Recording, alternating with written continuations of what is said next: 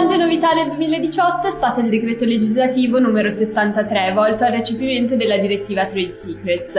Quale potrebbe essere il risvolto pratico di tale novella in ambito sia europeo sia italiano in relazione alla protezione dei segreti commerciali? E questa è la nuova definizione italiana che sostituisce quella precedente di informazioni aziendali riservate. Come spesso accade, la risposta va ricercata nel bilanciamento tra diverse esigenze di tutela.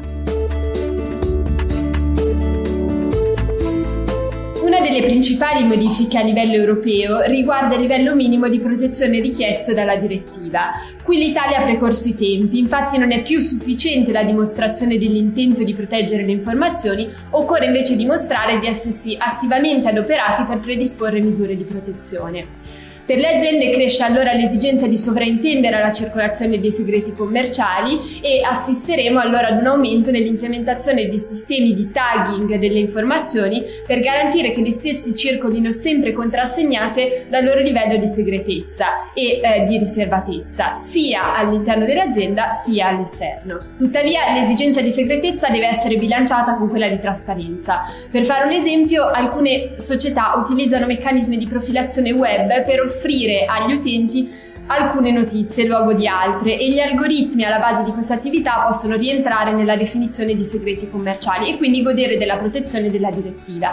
Occorre però evitare che si verifichi lo scenario per cui la tutela della segretezza si traduca nella violazione di principi costituzionali quale è la libertà di informazione. Saremo dunque a vedere quali iniziative, se e quali iniziative, prenderanno le società interessate per ovviare a tali rischi.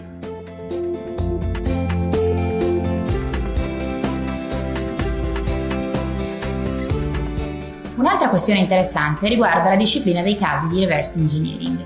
Infatti, se la direttiva elenca espressamente tra le acquisizioni lecite di un segreto commerciale quella del reverse engineering, il decreto legislativo non introduce una disposizione analoga. Perché?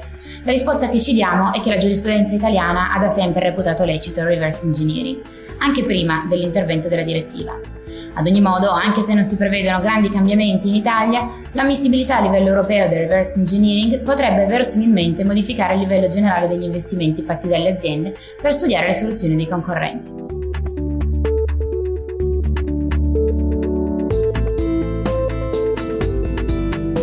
Passando al piano prettamente processuale, il decreto legislativo ha apportato novità significative, prevedendo una disciplina specifica volta a proteggere la riservatezza dei segreti commerciali nel corso dei procedimenti giudiziari, dando innanzitutto la possibilità di vietare l'accesso al fascicolo a persone autorizzate, di limitare l'accesso a qualsiasi documento, di impedire a un soggetto di partecipare all'udienza e di oscurare alcuni passaggi di una decisione che contenga segreti commerciali. Inoltre, il giudice, nel decidere di concedere o respingere le misure provvisorie e cautelari, dovrà considerare anche il valore e le caratteristiche specifiche dei segreti commerciali e come vengono usati.